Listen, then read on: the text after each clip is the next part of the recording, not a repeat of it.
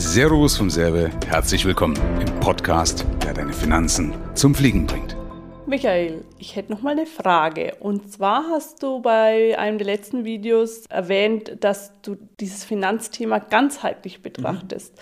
Was meinst du genau mit ganzheitlich beim Thema Finanzen? Ja, dass man es halt alles im Endeffekt aus einer Hand oder aus einem Kopf betrachtet. Ich will das mal kurz erläutern, vielleicht eben mal mit einem Beispiel oder mit Beispielen, wie es normal laufen kann draußen. Also, äh, es gibt da so die, die, klassischen Ansätze, zum Beispiel das Thema Mindset. Das ist ja recht inflationär ne, und auch äh, relativ ausgelutscht, finde ich. Also, wo Leute sagen, du musst ja nur reich denken. Ja, also es gibt ja Leute, die im Endeffekt nur so dieses so Mindset-Coaches machen, mhm. ja, ähm, und sagen, dann ist das Universum auf deiner Seite und du ziehst es eigentlich von alleine an, ja. Da habe ich einmal das Beispiel gebracht aus meinem Hobby. Du kannst mit dem besten Mindset noch immer kein, äh, kein, kein Flugzeug fliegen. Oder grundsätzlich nicht fliegen. Also ich, zumindest ich persönlich habe noch niemanden gesehen, der sich hingesetzt hat und gesagt, und dann ist er losgeflogen. Ja? Ob mit oder ohne Flugzeug, habe ich noch nicht gesehen. So, das ist ein Part. Deswegen ist trotzdem Mindset natürlich auch wichtig. Also das ist meine Grundeinstellung für den Erfolg. Also es gibt natürlich schon Unterschiede, gut und, und, und clever zu denken. Ja? Aber es ist eben nur ein, ein kleiner Part davon.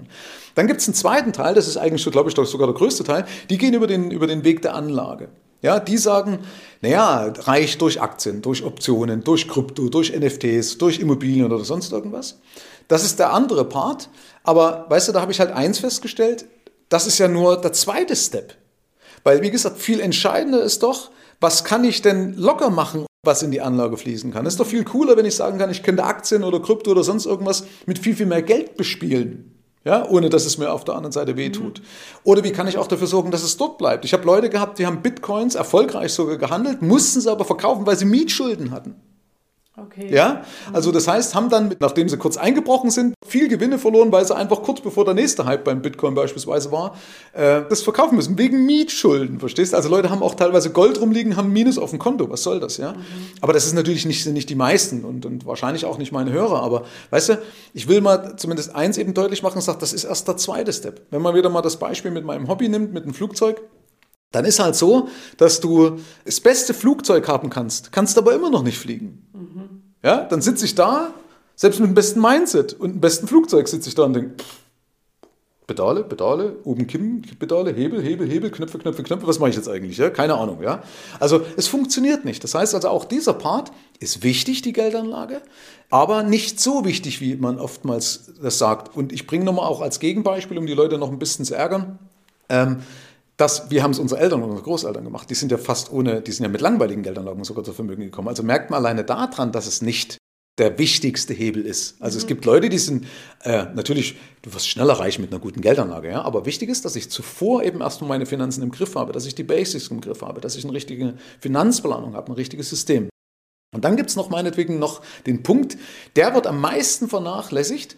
Ich wüsste auch nicht, ob das separat so, so äh, gecoacht wird. Das ist das, das Thema Fähigkeiten, Fertigkeiten oder Neudeutsch Skills, wie man heutzutage sagt. Ne?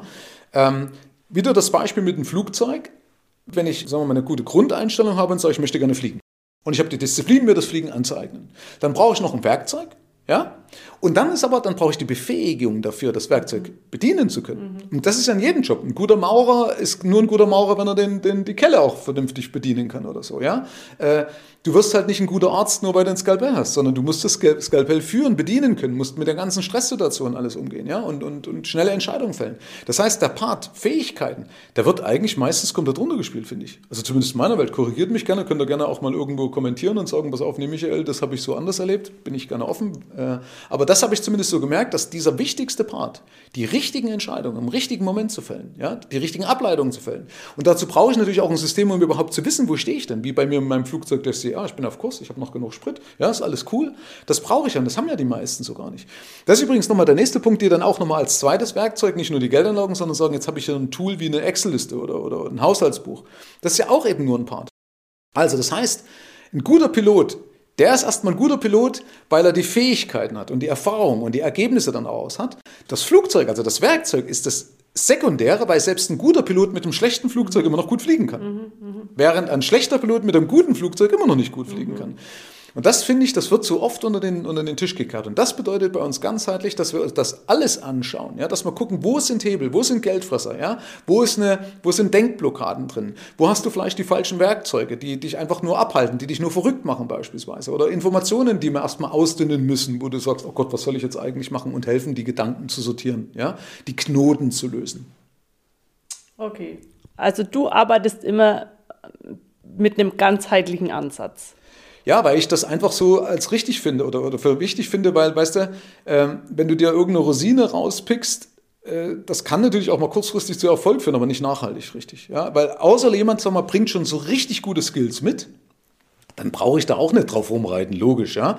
Es gibt auch Leute, die kommen zu mir oder sind nur gekommen und sagen, Michel, ich habe ein Erbe, was kann ich jetzt mit dem Erbe vernünftig machen? Aber ich frage trotzdem nach, wo stehst du, wo möchtest du hin, wo siehst du dich eigentlich? Also das ist schon so ein Standardrepertoire, um ein gutes, ein Spitzenergebnis liefern zu können, was auch wirklich dann nachhaltig passt und eben was dich auch ruhig schlafen lässt, auch mal, wenn mal Stresssituationen kommen.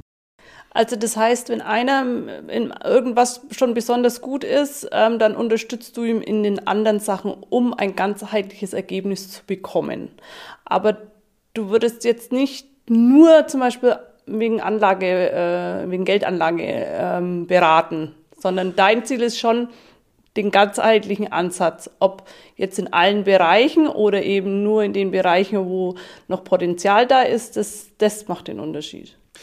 Ja, das kommt so ein bisschen drauf an. Wenn natürlich einer sagt, pass auf, Michel, ich brauche jetzt nur das, dann kommt drauf an, wenn ich die Situation mag, dann mache ich das auch. Wenn ich weiß, okay, ich kann es mit meinem Gewissen vereinbaren. Mhm. Ja, wenn ich sage, okay, passt, ist gut.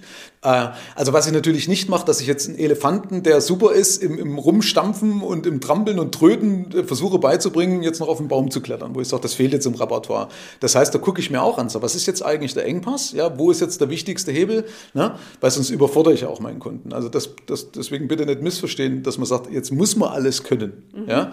Äh, wichtig ist, habe ich Erfolg, wenn einer Erfolg damit hat, dann gibt mir ja der Erfolg recht. Und dann kann sein, dass man manchmal nur noch kleine Nuancen braucht, um das rauszufinden. Aber grundsätzlich versuche ich natürlich schon erstmal zurück zu den Wurzeln zu gehen und sagen, wir müssen uns erstmal gucken, damit ich überhaupt eine vernünftige Entscheidung fällen kann und wir vernünftig ableiten können, brauchen wir schon erstmal die Basics. Mhm. das kann schon sein, dass ich manchmal Leute auch ausbremse und sage, mm, ja, im Nachhinein sind sie auch dankbar dafür. Okay, gut. Vielen Dank. Gerne.